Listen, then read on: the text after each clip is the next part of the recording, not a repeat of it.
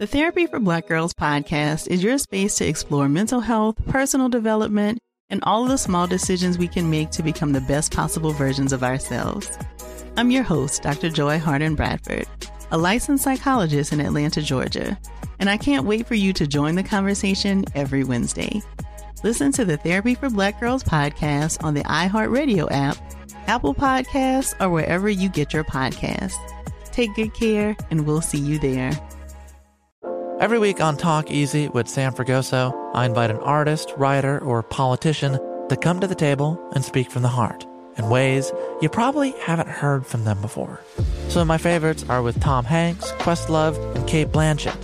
In recent weeks, I talked to actor Dan Levy, director Ava DuVernay, and the editor of The New Yorker, David Remnick. You can listen to Talk Easy on the iHeartRadio app, Apple Podcasts, or wherever you get your podcasts.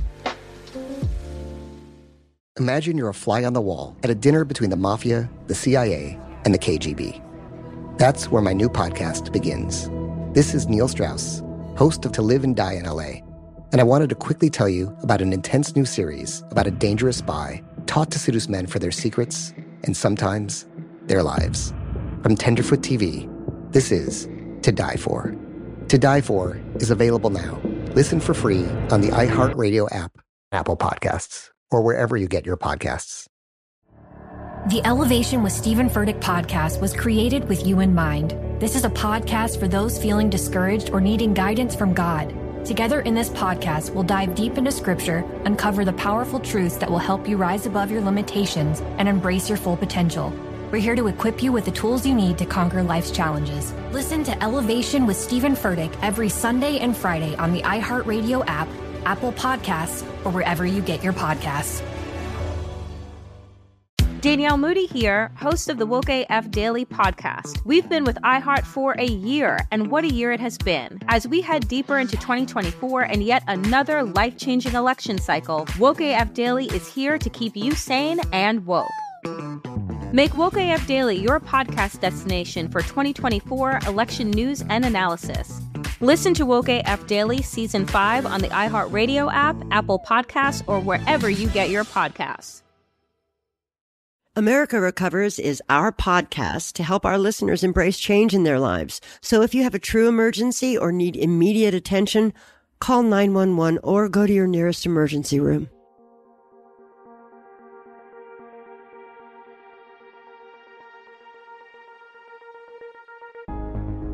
I was addicted to alcohol and meth and had an eating disorder before I found recovery 18 years ago. My thing was cocaine, booze, and opiates. Now I have multiple years of recovery. My name is Brad Lamb. I created a new style of intervention to get people into treatment voluntarily. I'm the founder of Breathe Life Healing Center and a six time author. I'm Mackenzie Phillips, and I'm an actress, a best selling author, and I'm also the program director at Breathe.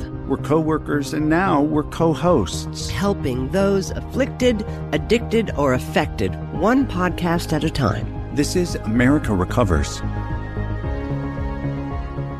Good day, listeners, and good day to you, Mackenzie. Hey there, Brad. Oh my God, it's so good to see you, Mac. And I'm in an especially good mood today because one of my favorite people on the planet is joining us for this episode of America Recovers. She's collaborated on a book with Dr. Bruce Perry. It's called What Happened to You? Conversations on Trauma, Resilience, and Healing. Oprah Winfrey, welcome to America Recovers. You're on with Mac and well, me. Hey, well, hey, Mac. Hey, Oprah. well, so... I'm happy to. This this is my favorite subject these days, and thank you for helping me to broadcast and illuminate it. Well, it's certainly been something that we've talked about for years as we work with people who are traumatized, and it's so great that the the language of and understanding of trauma is changing. And I walked into the clinic the other day, and a patient was sitting in the lobby, Oprah, with with the book on her on her lap, and I just smiled, oh, and our wow. eyes met, and and I said, "It's pretty great, isn't it?" Because it sure resonates uh, with what we do here. Um, how are you finding the book connecting? Well, I find so many people have responded to it in a positive way and now being able to ask themselves that question of what happened to me and peel back the layers for themselves and also look at family members, look at friends, look at other relationships with people who, for whom they have not understood why certain people behave that, the way they do, why there's this erratic behavior or outbursts or, you know, inability to respond to authority and all kinds of uh, issues that get explained when you begin to probe that question uh, as deeply as you can of what happened to you. So I'm seeing that response. And I'm also seeing the response to the Me You Can't See series on Apple TV Plus, where people feel that we have, through the multiple spectrum of stories of mental illness, identified what speaks to them in a language that they didn't even know was available. So I, I feel very, very pleased um, at the response. I was concerned in the beginning, Mac and Brad, about the book. I wanted to write the book and put give my my name and um, platform to it because I think the work is so important. And so I was doing an interview with Dr. Bruce Perry about three years ago in Milwaukee, Wisconsin, and we were talking about a uh, uh, an institution called St. A's, which takes in orphaned children, children with behavioral disorders, children who have um, been thrown out of foster care and so forth. And they use this trauma informed care approach. And one of the things Dr. Perry said to me in that 60 Minutes interview that just gave me such a big aha uh, about trauma, he said, oftentimes, so many children are thrown out of school, particularly young Black boys, because they are labeled with ADHD and then are considered behavioral problems and they get the first suspension, the second suspension, third. Now they're expelled. Now they're out of school. They're roaming the streets. Then begins the spiral downward to some institution for, you know, taking care of bad boys. And what people should be asking is not what's wrong with these children, but, but what, what, happened, happened, to, them? to them?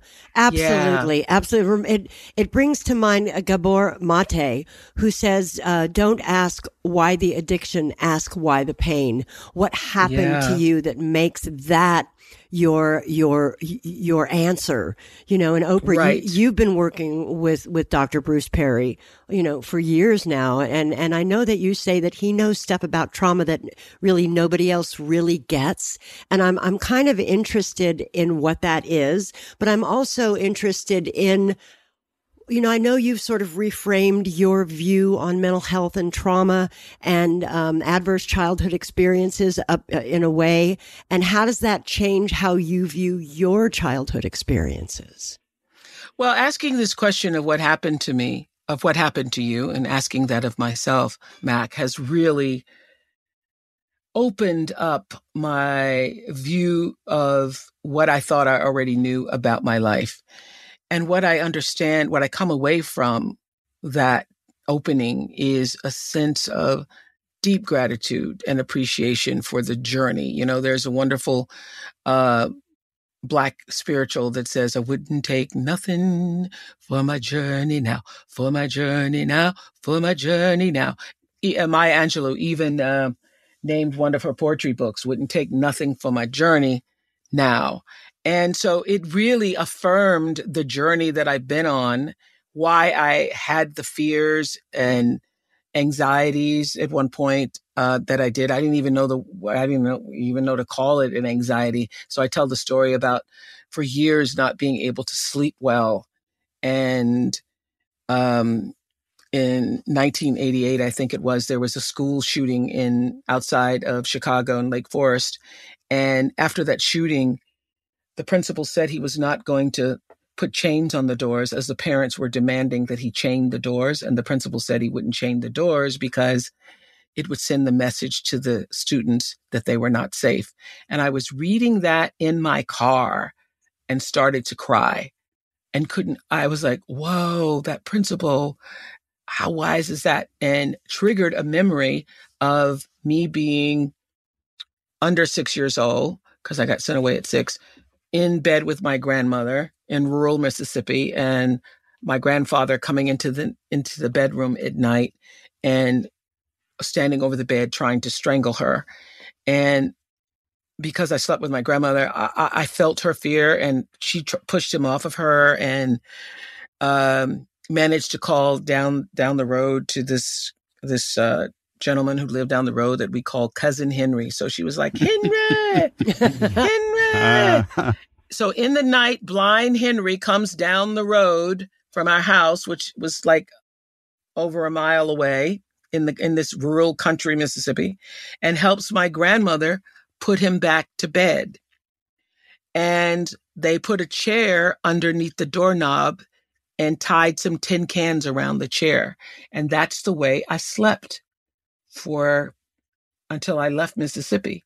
And I always slept waiting to hear the cans move.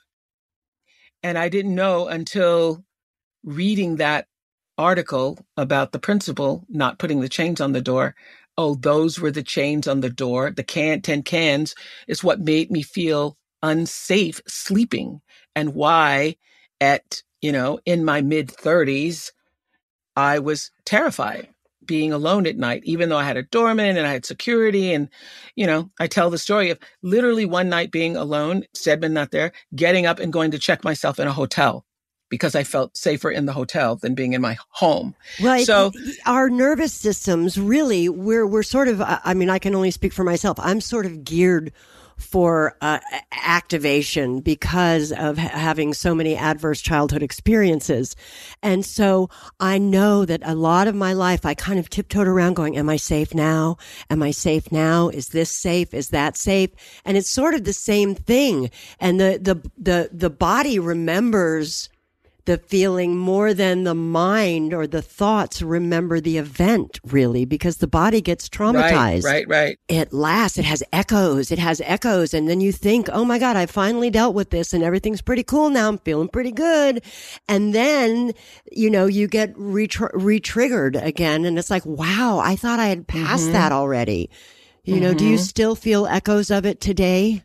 I, you know, I don't feel echoes because I think you know, actually writing what happened to you with Dr. Perry clarified so many things for mm-hmm. me. You know, for years, I felt like I got sent away to Milwaukee just as I was turning six and was going into kindergarten.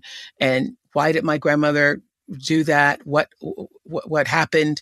Well, I came to understand that my grandmother became ill. There was an accident and she could no longer take care of me. So I got sent mm. away. And mm. for years, I resented that. And suddenly, in the writing of what happened to you, I realized, oh, if I hadn't been sent from apartheid, segregated Mississippi mm-hmm. just before I started school, I would have been in one of those schools, sitting in a classroom, being taught that I was less than the other students because of the color of my skin. And it happened just at the moment that I was supposed to move and go into kindergarten. And as as it happened, I've told the story. Um, one of my favorite stories is walking into kindergarten. My grandma didn't really know how to read, but she knew the Bible, and so she taught me about Jesus, and I knew a lot of big words. So the very first day of kindergarten, I walk in with a mixed race classroom mixed classroom of black kids and white kids. And I felt no inferiority whatsoever. I felt actually superior because I wrote my kindergarten teacher a letter using saying, Dear Miss New, I do not belong here. I know a lot of big words. And I wrote every every Bible term. I wrote Shadrach, Meshach, Abednego, Nehemiah, Jeremiah, Deuteronomy, Leviticus, all of it she takes me to the principal's office and says, Who wrote this? And they make me write it again. And then I got moved to the first grade. So none wow. of that would have happened if I had been sitting in a Mississippi school with, you know, my brown skin mm-hmm. and being taught by, you know, in, in a culture that just saw you as less than. I would have had a very different attitude because I am very susceptible to other people's opinion and certainly was at that age. It's the reason why I now know I was sexually assaulted because I was always, I had no boundaries. I was always just trying to please whatever grown up or authority figure was around me so I wouldn't have to get a whipping. So I now know that that, that moment of being sent away was really my rescue. started talking about this incident. Drugs and uh, officials cover up. you couldn't believe it. From iHeart Podcasts. It's like the police knew who he was before they got here. A story about money, power, and corruption. The medical school dean at USC was leading a secret double life. She's breathing right now? Yes, she's absolutely breathing. I'm a doctor, actually. There's no way that that guy's a doctor. I'm Paul Pringle, and I'm an investigative reporter for the LA Times. This is the story of an investigation that starts in a hotel room in Pasadena, California, and reaches all the way to the top of two of the most powerful institutions in the city of Los Angeles. When people fall in line, they fall in line. Looking back, I realized, oh, everyone knew. This is Fallen Angels, a story of California corruption. We're always going to have predators. It's the good people who stand by and do nothing that allow them to flourish. Listen to Fallen Angels, a story of California corruption on the iHeartRadio app, Apple Podcast, or wherever you get your podcasts. Hey, everybody, welcome to Across Generations, where the voices of Black women unite in powerful conversations. I'm your host, Tiffany Cross. Tiffany Cross. I want you all to join me and be a part of sisterhood, friendship, wisdom, and laughter. In every episode, we gather a seasoned elder. But even with a child, there's no such thing as the wrong thing if you love them.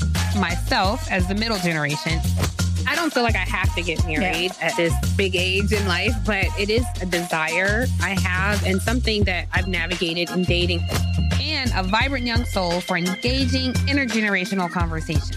I'm very jealous of your generation yeah. that didn't have to deal with Instagram and Tinder. This is Across Generations, where Black women's voices unite, and together, you know how we do, we create magic. We create magic. Listen to Across Generations podcast on the iHeartRadio app, Apple Podcasts, or wherever you get your podcasts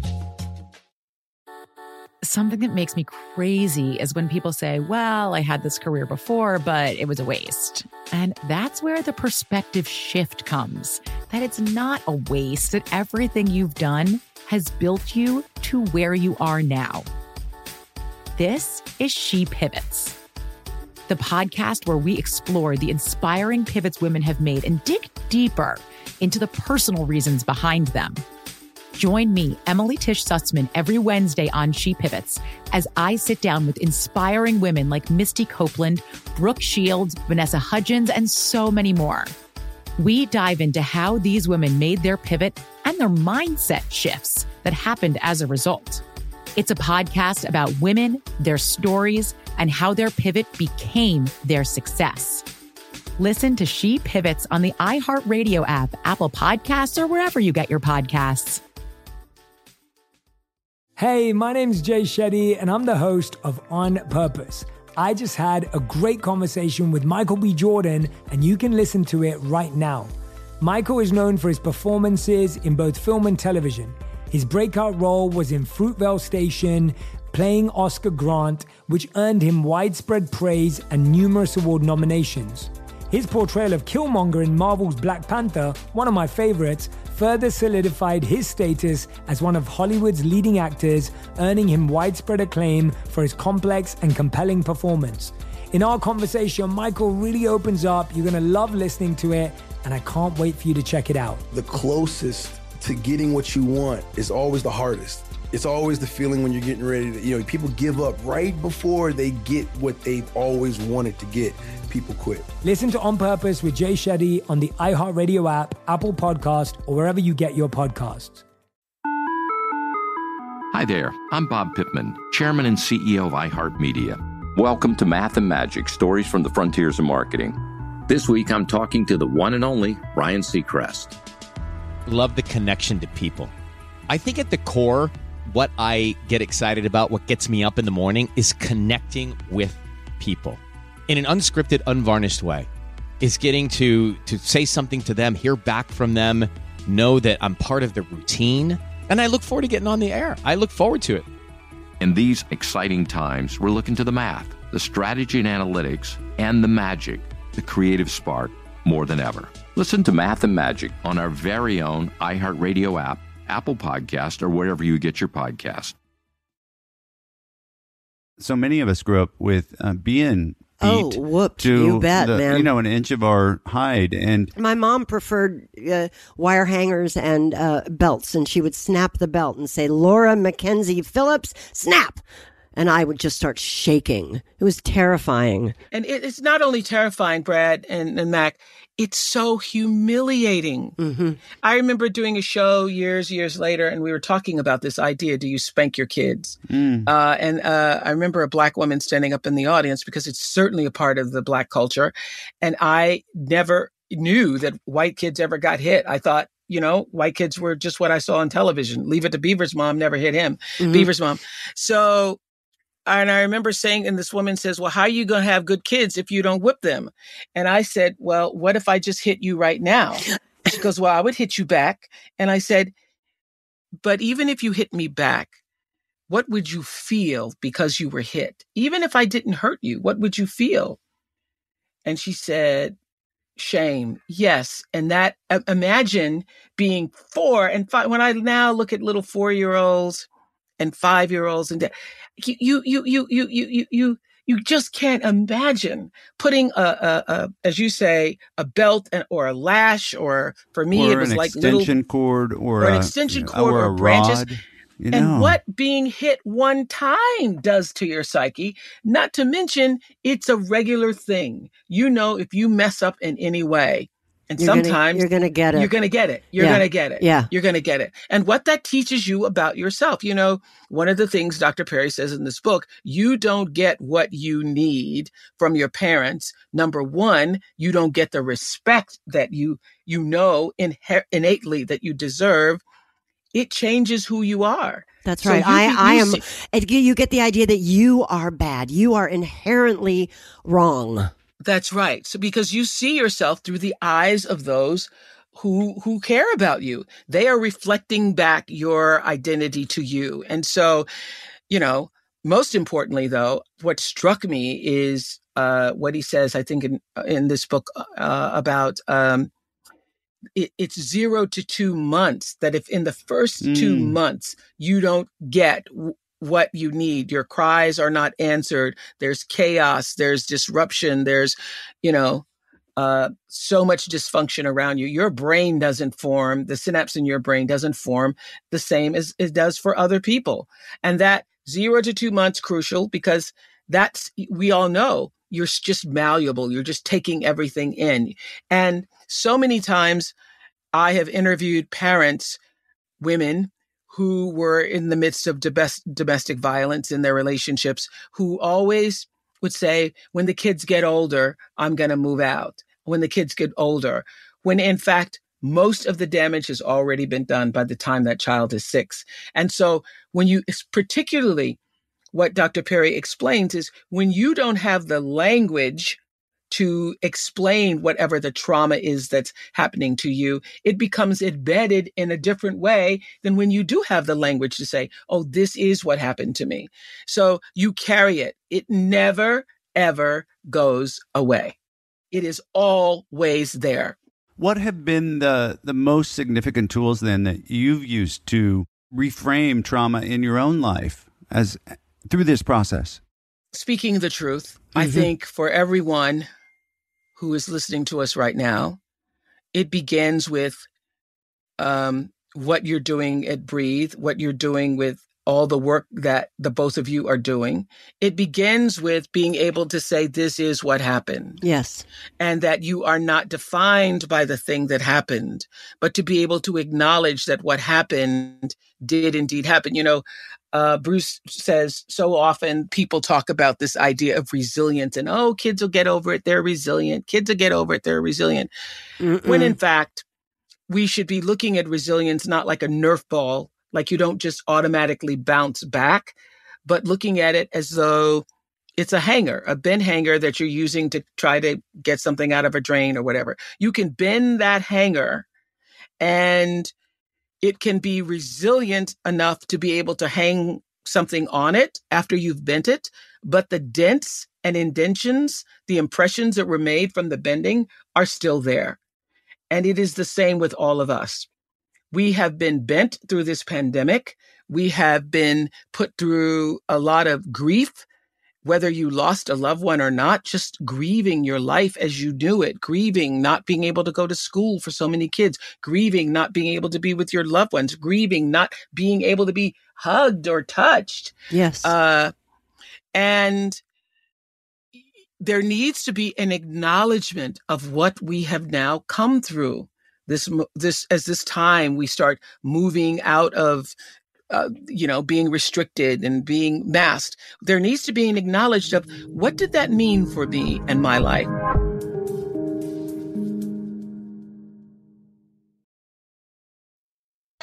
Hey, everybody, welcome to Across Generations, where the voices of Black women unite in powerful conversations. I'm your host, Tiffany Cross. Tiffany Cross. I want you all to join me and be a part of sisterhood, friendship, wisdom, and laughter. In every episode, we gather a seasoned elder. But even with a child, there's no such thing as the wrong thing if you love them. Myself as the middle generation. I don't feel like I have to get married yeah. at this big age in life, but it is a desire I have and something that I've navigated in dating. And a vibrant young soul for engaging intergenerational conversations. I'm very jealous of your generation yeah. that didn't have to deal with Instagram and Tinder. This is Across Generations, where Black women's voices unite, and together, you know how we do, we create magic. We create magic. Listen to Across Generations podcast on the iHeartRadio app, Apple Podcasts, or wherever you get your podcasts. We started talking about this incident. Drugs and uh, officials cover up. You couldn't believe it. From iHeart Podcasts.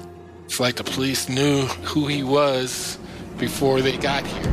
A story about money, power, and corruption. The medical school dean at USC was leading a secret double life. She's breathing right now? Yes, she's absolutely breathing. I'm a doctor, actually. There's no way that that guy's a doctor. I'm Paul Pringle, and I'm an investigative reporter for the LA Times. This is the story of an investigation that starts in a hotel room in Pasadena, California, and reaches all the way to the top of two of the most powerful institutions in the city of Los Angeles. When people fall in line, they fall in line. Looking back, I realized, oh, everyone knew. This is Fallen Angels, a story of California corruption. We're always going to have predators. It's the good people who stand by and do nothing that allow them to flourish. Listen to Fallen Angels a story of California corruption on the iHeartRadio app, Apple Podcast, or wherever you get your podcasts.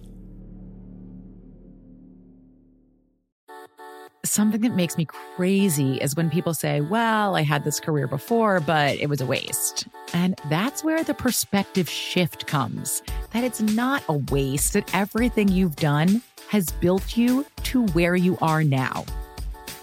This is She Pivots the podcast where we explore the inspiring pivots women have made and dig deeper into the personal reasons behind them. Join me, Emily Tish Sussman, every Wednesday on She Pivots as I sit down with inspiring women like Misty Copeland, Brooke Shields, Vanessa Hudgens, and so many more. We dive into how these women made their pivot and their mindset shifts that happened as a result. It's a podcast about women, their stories, and how their pivot became their success. Listen to She Pivots on the iHeartRadio app, Apple Podcasts, or wherever you get your podcasts. Hey, my name's Jay Shetty, and I'm the host of On Purpose. I just had a great conversation with Michael B. Jordan, and you can listen to it right now.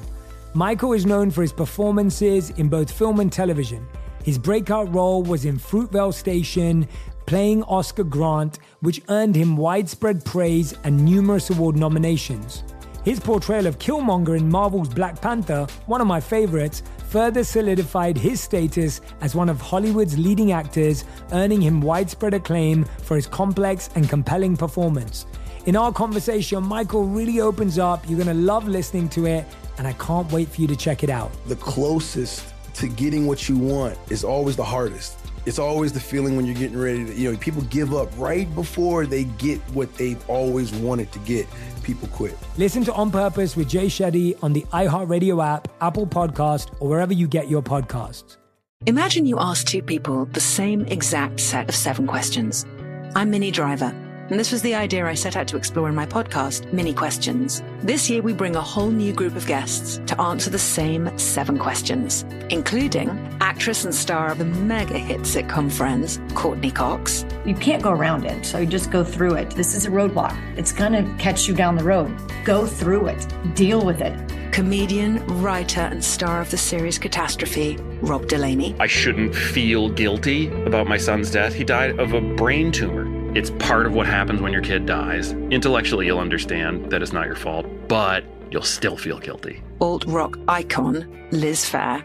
That personal disaster wrote Guyville. So everything comes out of a dead end. And many, many more. Join me on season three of Minnie Questions on the iHeartRadio app, Apple Podcasts, or wherever you get your favorite podcasts. Seven questions, limitless answers.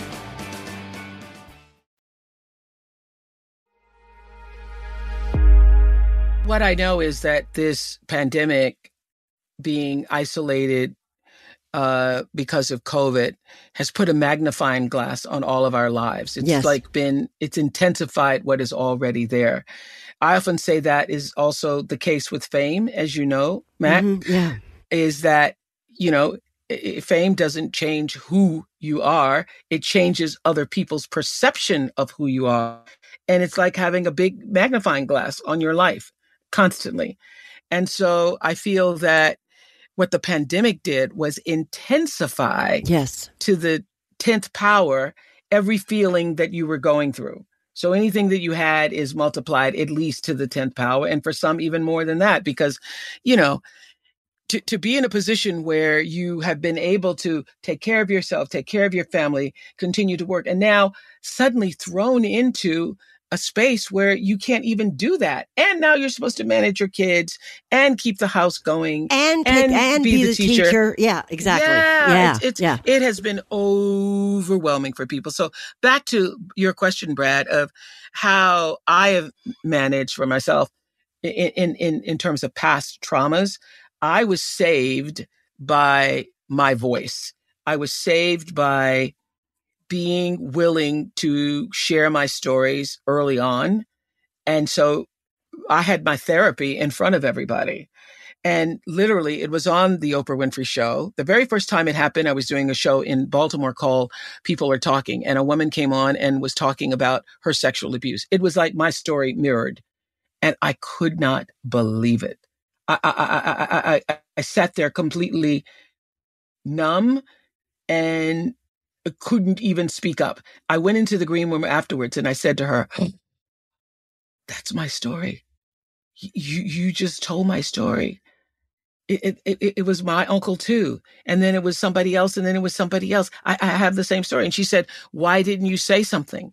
And I said, "I, I couldn't because I'm on t- TV." And she said, "Well, I'm on TV." And so I thought, wow, I just didn't have the. I, I mean, first of all, I it, it was the first time at age 22 it ever occurred to me that there was another human being on Earth that had also been sexually assaulted at, and raped at nine.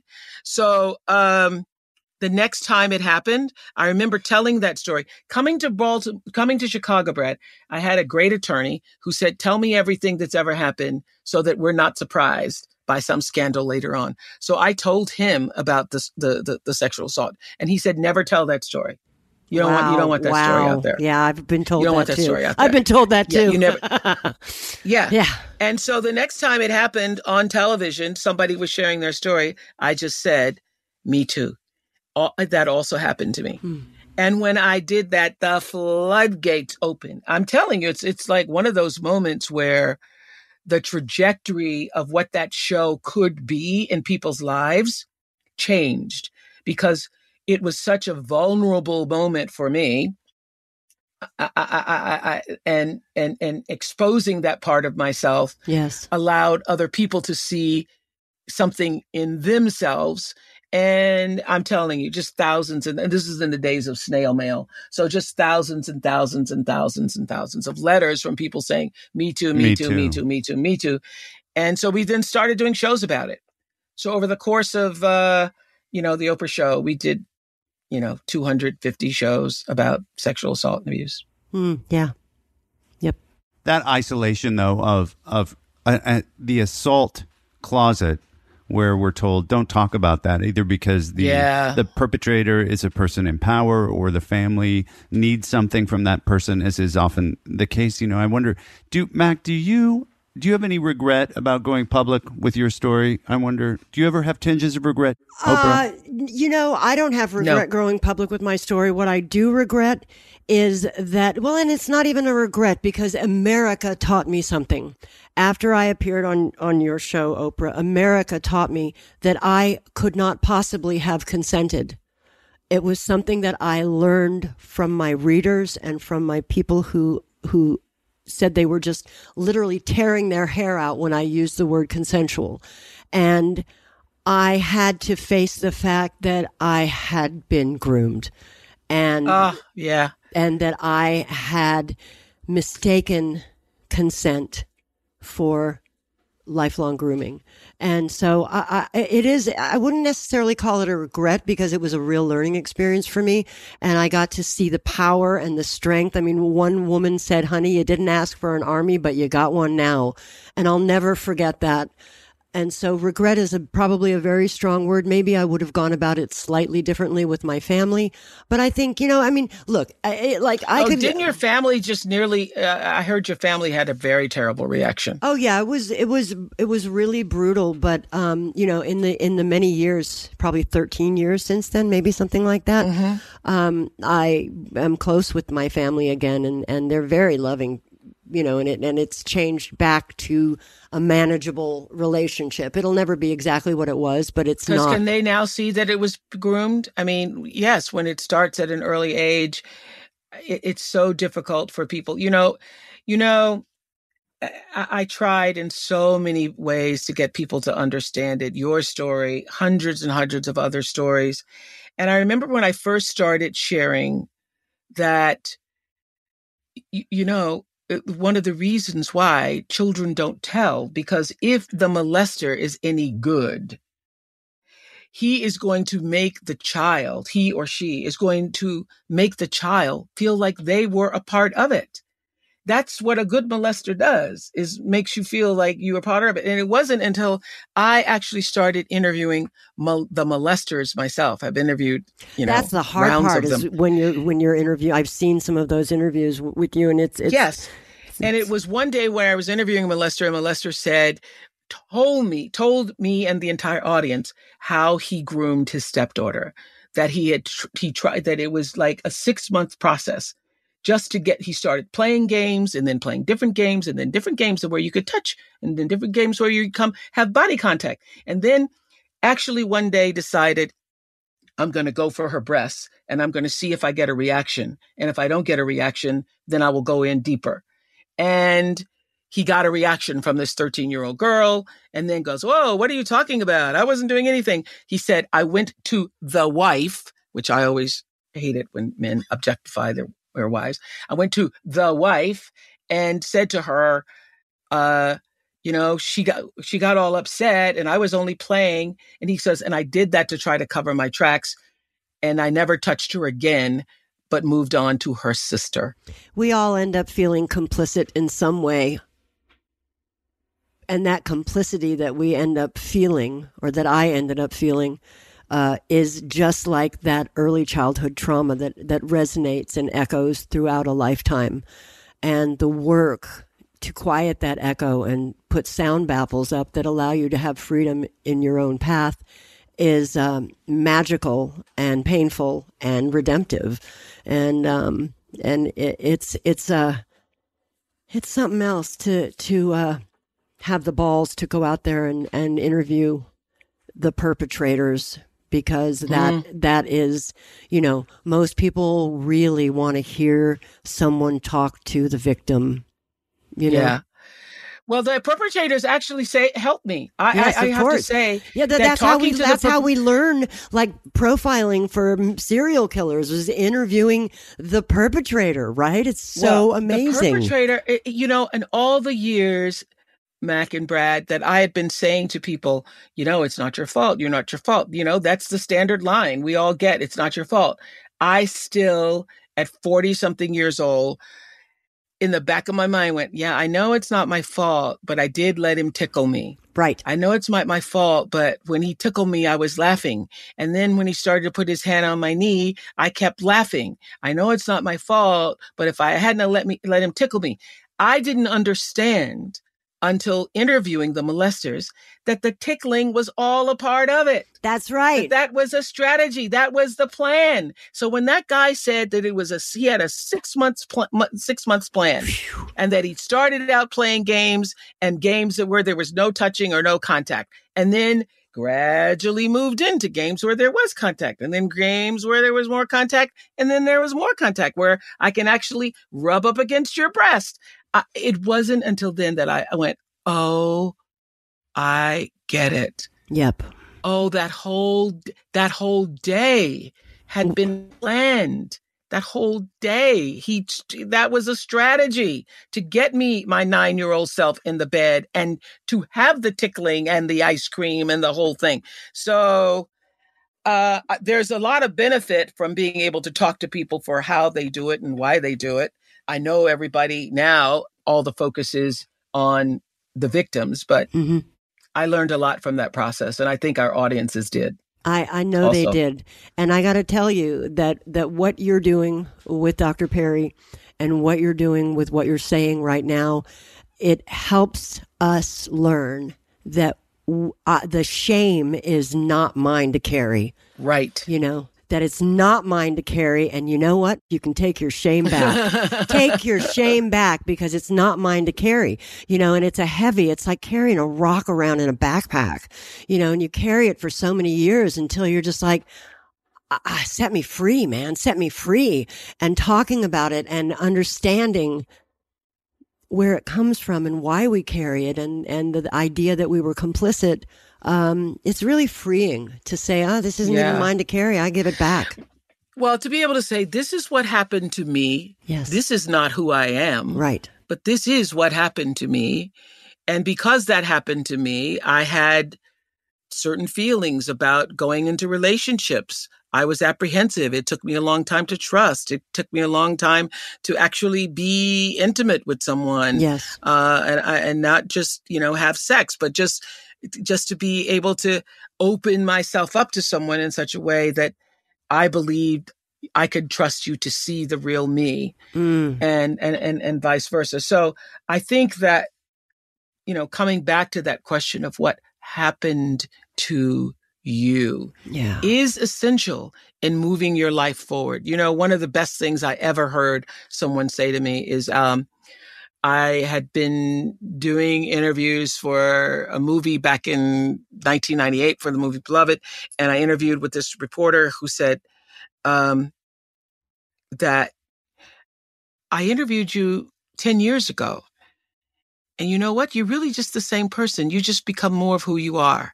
Hmm. And I said, wow, I'm going to put that on my tombstone because, because I think that's really what everybody is striving to be. Yes. And that is more of who you are. Yes. And every, one of the things we talk about in what happened to you is the fact that all of your post traumatic wounds, if you're open to allow yourself to step out of your history and have the willingness and desire and the courage to move your life forward, you can turn those wounds into wisdom, literally.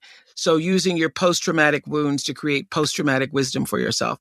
And that is why I wouldn't take nothing for my journey now, because I think everything that happened to me, every one of those whippings that I could not explain to my three and four and five and six year old brain, um, has created more empathy for other people. Yes. Every single, you know, having come through sexual abuse rape as a child has opened me to such compassion for other young girls who are Mm. in homes where they are, you know, being tormented. That's the first thing I thought about when we had to shut down back in March. Oh, March 16th God, it was yes. for us. I just Ah. thought, how are these Yes. kids who are being tormented going to survive this? Now they're captive. How are these kids? Yes. How are they going to, how are they going to survive it? So, um, wouldn't take nothing because what happened to you can actually become your greatest superpower if you let it. Oh, and you got to let it because it changed my life walking into my truth and standing tall. And it has been very meaningful for me. And it's been very meaningful working with clients here at Breathe and, and bringing my, my truth and my story with me everywhere I go. So that's incredible. Oh, you know, I just want to say one thing. Oprah, have you ever heard the song I Am Light by India.Arie? Oh, I love it. Oh, okay. yes, yes, yes. okay, yes, good. Because yes. ever as you were talking, I'm going, wait a minute. Yes. Wait a minute. This is I Am Light by India.Arie, uh, Yeah, that spoken is it. by So Oprah. beautiful. It's so beautiful. And I Yes. know I know this to be true, Oprah, using a phrase that uh, you taught me. You've been giving people tools to live their best lives for so long, and and seeing this book and the the trauma lens and sort of a how to to practice resilience and healing in a book form that only you can make accessible, I think, to, to more people. You know, it's it's giving such a wide audience uh, an opportunity at what neuroscience tells us about how we can recover. So thank you for that. You know, I just I love you for for being here with us today, but also for the work that you do and how much you mean to our family. Well, thank you. Thank you so much. And thank you on behalf of Dr. Perry. You know, in the beginning, I was so concerned because we had hours and hours and hours and hours and hours of conversations and then converting those conversations into to book form. And many times which we've taken out of the book i'd say explain that again. Could you explain it again in in in eighth grade english? Can you explain it again in eighth grade english? So i think being able to create a book with a neuroscientist who, who explains the brain in a way that people can get it i think that to me is means that we're moving in the right direction and i'm very very very um, excited that people get to see themselves and begin to ask themselves that question what happened to you I can't thank you enough for joining us today, Oprah Winfrey. well thank you for making it happen thank you thank really, you both really beautiful thing. thank you mac i've never called you mac before I know it's always been Mackenzie. Thank you, Oprah. yes thank you brad You're welcome. What happened to you? Available everywhere books are sold. That was amazing. Everybody, please run out and get Oprah and Dr. Bruce Perry's book, What Happened to You. Mm. It's available everywhere books are sold. And I just want to thank you all for joining us today for this very special episode of America Recovers. Thanks, Mac. I was a little nervous to talk with Oprah at first because um, because she's Oprah, Mhm. of course. Yeah, yeah. And then I just reminded myself that you know the work that we do at Breathe Life Healing Center is is uh, right in this lane. We're we're at the forefront of you know suffering and trauma, and also the beautiful recovery of resilience. So, uh, with that in mind, I, I thought I would choose my wise words to end the show today with uh, these words from Oprah Breathe, let go, and remind yourself that this very moment is the only one you know you have for sure. Mm. New episodes drop every Tuesday, friends. Onward we go. We'd like to thank you for joining us for another episode of our podcast, America Recovers. As always, we'd like to thank our partners at Westbrook Audio and Scott Sanders Productions. Original music for America Recovers has been created by Calvin Linderman. Our podcast is engineered by the fabulous Josh Falcon, and audio is mixed and edited by Fitz Harris. Hey, change is easier than you think.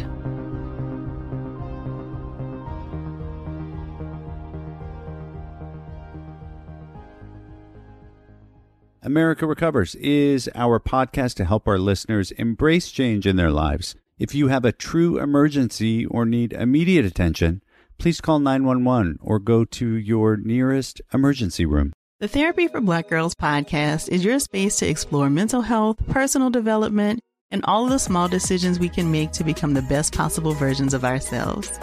I'm your host, Dr. Joy Harden Bradford, a licensed psychologist in Atlanta, Georgia, and I can't wait for you to join the conversation every Wednesday. Listen to the Therapy for Black Girls podcast on the iHeartRadio app, Apple Podcasts, or wherever you get your podcasts. Take good care, and we'll see you there. Every week on Talk Easy with Sam Fragoso, I invite an artist, writer, or politician to come to the table and speak from the heart in ways you probably haven't heard from them before. Some of my favorites are with Tom Hanks, Questlove, and Cate Blanchett. In recent weeks, I talked to actor Dan Levy, director Ava DuVernay, and the editor of The New Yorker, David Remnick. You can listen to Talk Easy on the iHeartRadio app, Apple Podcasts, or wherever you get your podcasts. Imagine you're a fly on the wall at a dinner between the mafia, the CIA, and the KGB. That's where my new podcast begins. This is Neil Strauss, host of To Live and Die in LA, and I wanted to quickly tell you about an intense new series about a dangerous spy taught to seduce men for their secrets and sometimes their lives. From Tenderfoot TV, this is To Die For. To Die For is available now. Listen for free on the iHeartRadio app, Apple Podcasts, or wherever you get your podcasts. The Elevation with Stephen Furtick podcast was created with you in mind. This is a podcast for those feeling discouraged or needing guidance from God. Together in this podcast, we'll dive deep into scripture, uncover the powerful truths that will help you rise above your limitations and embrace your full potential. We're here to equip you with the tools you need to conquer life's challenges. Listen to Elevation with Stephen Furtick every Sunday and Friday on the iHeartRadio app, Apple Podcasts, or wherever you get your podcasts.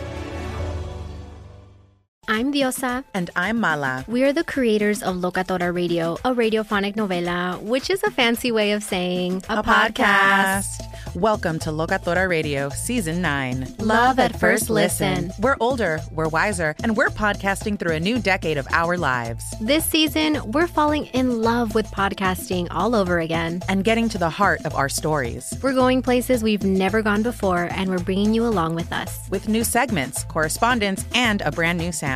Season 9 is kicking off with an intimate interview with Grammy Award winning singer songwriter Natalia Lafourcade. What's giving you hope right now? Well, when I see see what music does to people, it gives me a lot of hope. If you liked Locatora before, you're going to love season nine. Subscribe to our show and you'll see why Locatora is your prima's favorite podcast. Listen to Locatora Radio as part of the My Cultura Podcast Network, available on the iHeartRadio app, Apple Podcasts, or wherever you get your podcasts.